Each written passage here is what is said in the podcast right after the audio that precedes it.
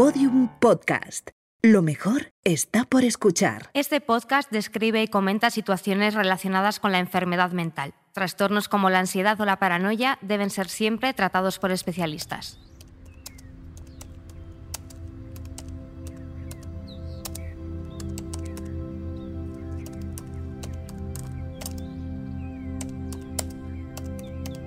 Hace muchos años que dicto talleres de escritura. He leído y escuchado historias de todo tipo. Me gusta. Siempre he preferido escuchar. Se me da bien. Tampoco tengo mucho más que hacer cuando doy clases. ¿Qué voy a decirles? ¿Que Dios está en los detalles? En realidad mi único precepto es este. Escribir desde la vergüenza. De eso también sé bastante. A decir verdad, no conozco otra manera de desentrañar algo de verdad en todo esto. ¿Qué es todo esto? Todo. Desde lo que ocultan las estrellas hasta la constatación más rutinaria del manchurrón más intrascendente de la vida doméstica. Yo soy ese manchurrón intrascendente. El moho que crece desde 2004 detrás de una maceta rota en un almacén abandonado de Casteldefels existe. Yo existo en esas esporas y en ellas puedo ser infinito. A estas alturas supongo que ya no puedo engañaros. Mi mente está mudando de piel. Me estoy convirtiendo en un exhibicionista. Necesito un like. ¿Es eso, no? Mal, muy mal. ¿Realmente queréis saber de qué estoy hablando? De eso mismo, de estrellas y de likes.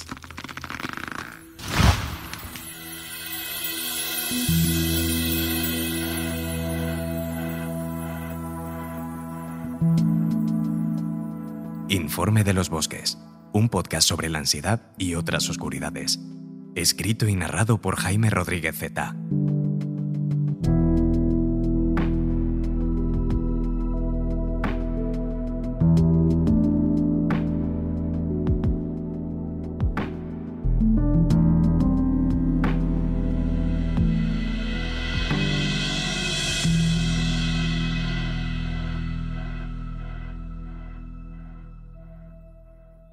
Así te he visto, vertiendo plomo derretido en las orejas inocentes, castrando bueyes, arrastrando tu azucena, tu inmaculado miembro, en la sangre de los mataderos, Blanca Varela.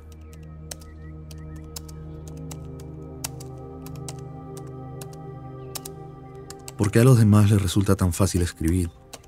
¿Por qué a mí me cuesta tanto? No, no hablo de bloqueo de escritor, ni del miedo al fracaso, ni del síndrome del impostor ni ninguna de esas pijadas. Es otra cosa. Ya lo sabes. ¿Por qué no puedo levantarme de la cama? ¿Por qué no soy capaz de subir al autobús cuando sé que voy tarde para el trabajo? ¿Por qué me olvido siempre de las cosas? ¿Por qué nunca tengo monedas para pagar el frasco de tomate frito en la tienda? ¿Por qué siempre me quedo sin batería en el móvil? ¿Por qué contesto con monosílabos o con un no sé cuando debería contarlo todo? ¿Por qué se me mueren las plantas? porque nunca me queda bien la ropa, porque no puedo hacer por una vez en la vida, aunque sea una, lo que realmente quiero. ¿Qué quiero? Uf, no lo sé. Pero sé exactamente lo que estáis pensando.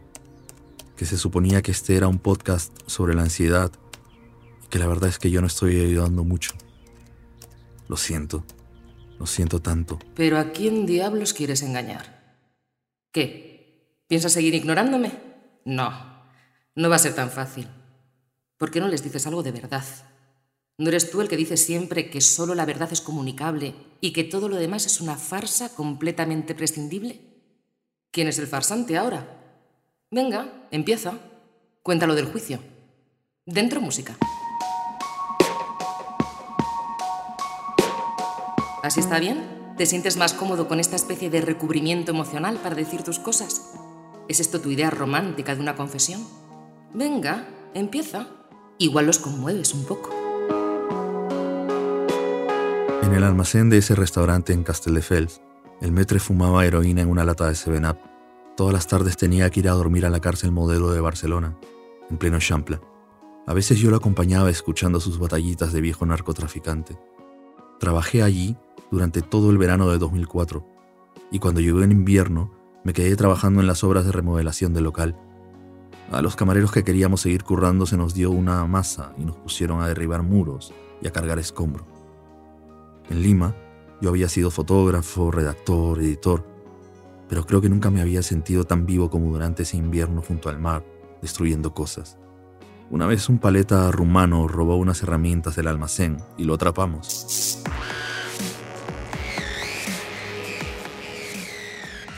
Entonces, lo que hicimos fue someterlo a un juicio popular entre nuestros compañeros. Básicamente cocineros catalanes y cocainómanos, latinoamericanos desclasados, camareras moldavas, restos de personas procedentes de distintas partes de España, atrofiados por el hachís y sin nada más que hacer. Entre todos, lo atamos a una silla de pies y manos y empezamos a golpearlo.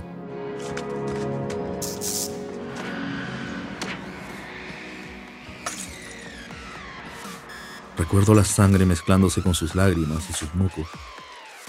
Lo golpeamos con las manos primero, después con las herramientas que se había robado. Un tipo uruguayo que pululaba por ahí habló de darle picana, pero era un chiste, claro. Allí nadie sabía torturar. Solo le rompimos la cabeza por varias partes, así que alguien le tiró un cubo de agua encima y después lo dejamos ir. Estaba tan contento, parecía tan vivo, que lo vi sonreír con los dientes ensangrentados. Y después seguimos tirando paredes a masazos.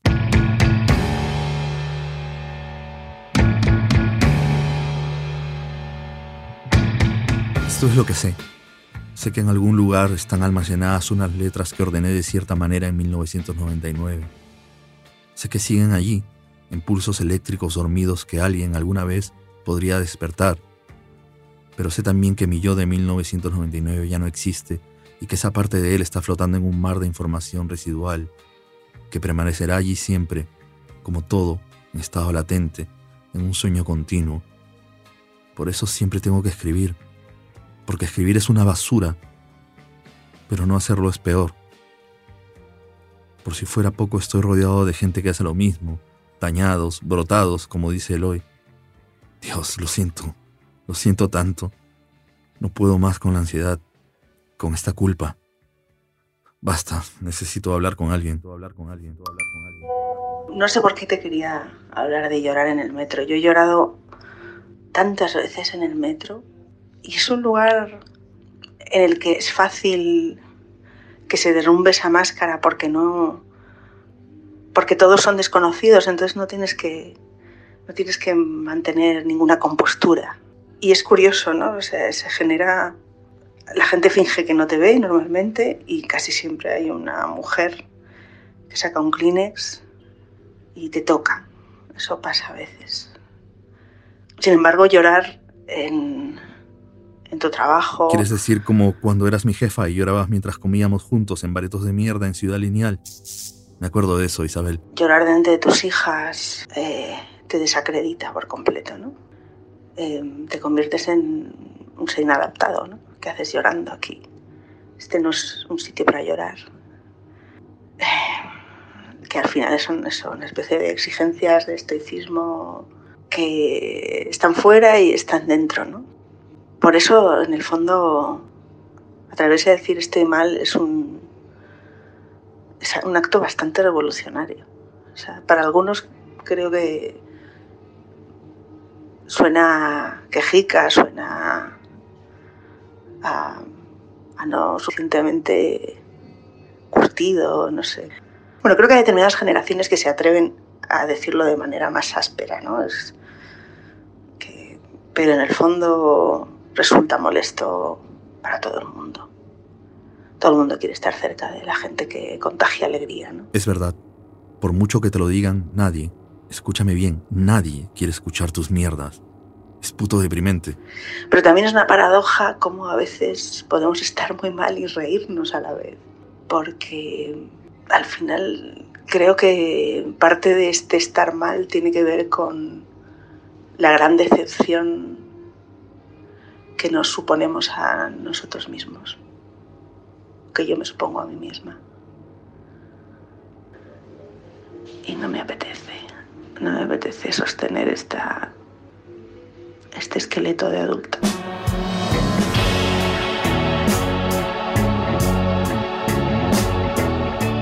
Desde que he empezado este podcast la ansiedad se ha vuelto incontrolable. Los que escribimos nos movemos en la constante paradoja de querer ser auténticos, que es otra manera de decir que queremos estar solos, y el imperativo de comunicarnos. Al empezar esto, yo pensaba que funcionaría en tanto fuera capaz de encontrar la forma de comunicar mis emociones. ¿No es eso lo que te dicen todo el tiempo? Exprésate, habla, no te lo guardes. Pero en realidad está ocurriendo todo lo contrario. Escribir no es compartir experiencia o memoria emocional. Escribir es intentar extraer un sentido de eso. Es pasar la realidad por un filtro intelectual o artístico. En realidad escribir es perfeccionar el ocultamiento.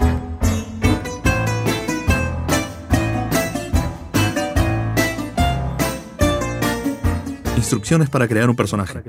El crítico y ensayista James Wood dice que ningún escritor debe pedirnos que intentemos comprender a un personaje cuya conducta no aprobamos, al menos no hasta condenarlo del todo. Cómo se ve, cómo se viste, de qué color es su piel, cuántos años tiene. Olvídate de toda esa parte estática del asunto. Olvídate de la fotografía. Lo que hace falta para crear un personaje es saber hasta qué punto vas a ser capaz de condenarlo. Por eso el narrador siempre es el primer personaje. Yo, por ejemplo, esta voz titubeante de locutor de radionovelas boliviano. No soy más que un personaje creado a partir de palabras y sonidos alineados para tratar de sugerir una idea de mí mismo.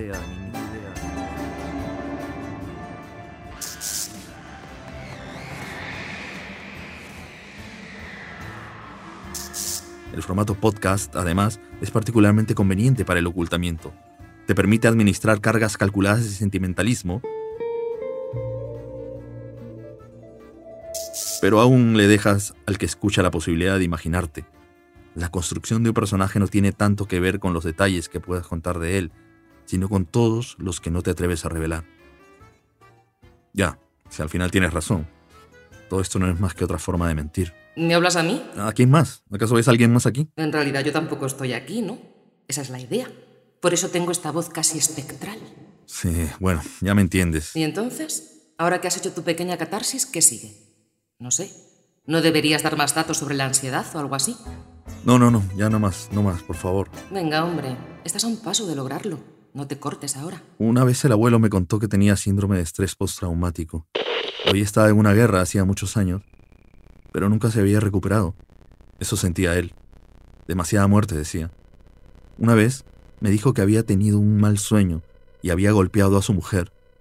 Lo despertó el grito de su esposa con el rostro aterrorizado y bañado en sangre. El abuelo corrió hasta la cocina, encendió un hornillo y puso la mano con la que la había golpeado sobre el fuego. Su mujer tuvo que tirar de él con todas sus fuerzas para que no siguiera quemándose. El abuelo y la abuela vivieron juntos durante 50 años más después de eso. Un día la abuela le dio un derrame y se quedó en estado vegetal. Los doctores le dijeron al abuelo que la desconectara, pero el abuelo vivió con ella 10 años más, lavándola, peinándola, manteniéndola con vida. Cuando me contó todo esto, Todavía podías ver la cicatriz en la mano derecha del abuelo.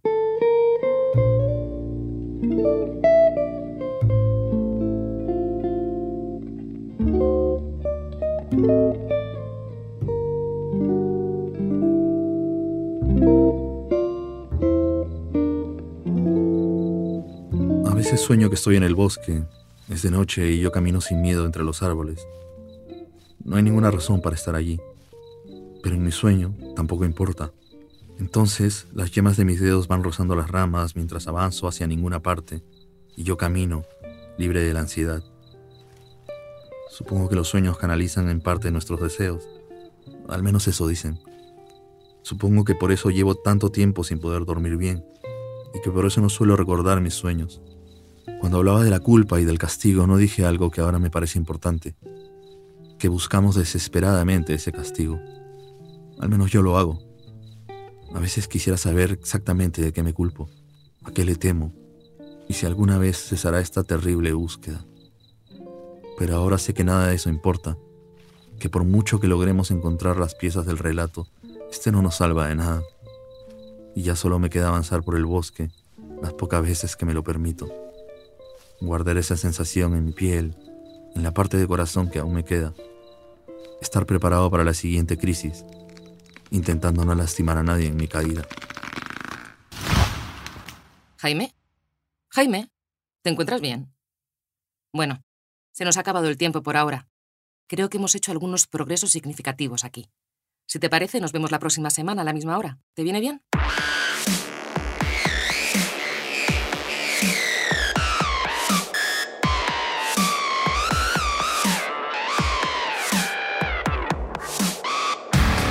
Informe de los Bosques es un podcast original de Podium, escrito y narrado por Jaime Rodríguez Zeta, con la participación de Raquel Rodríguez Bartolomé, con diseño sonoro de Elizabeth Bua, la edición de Ana Rivera, Jesús Blanquiño, jefe de proyecto, Lourdes Moreno Cazalla en la producción ejecutiva. Todos los episodios en podiumpodcast.com y el resto de agregadores.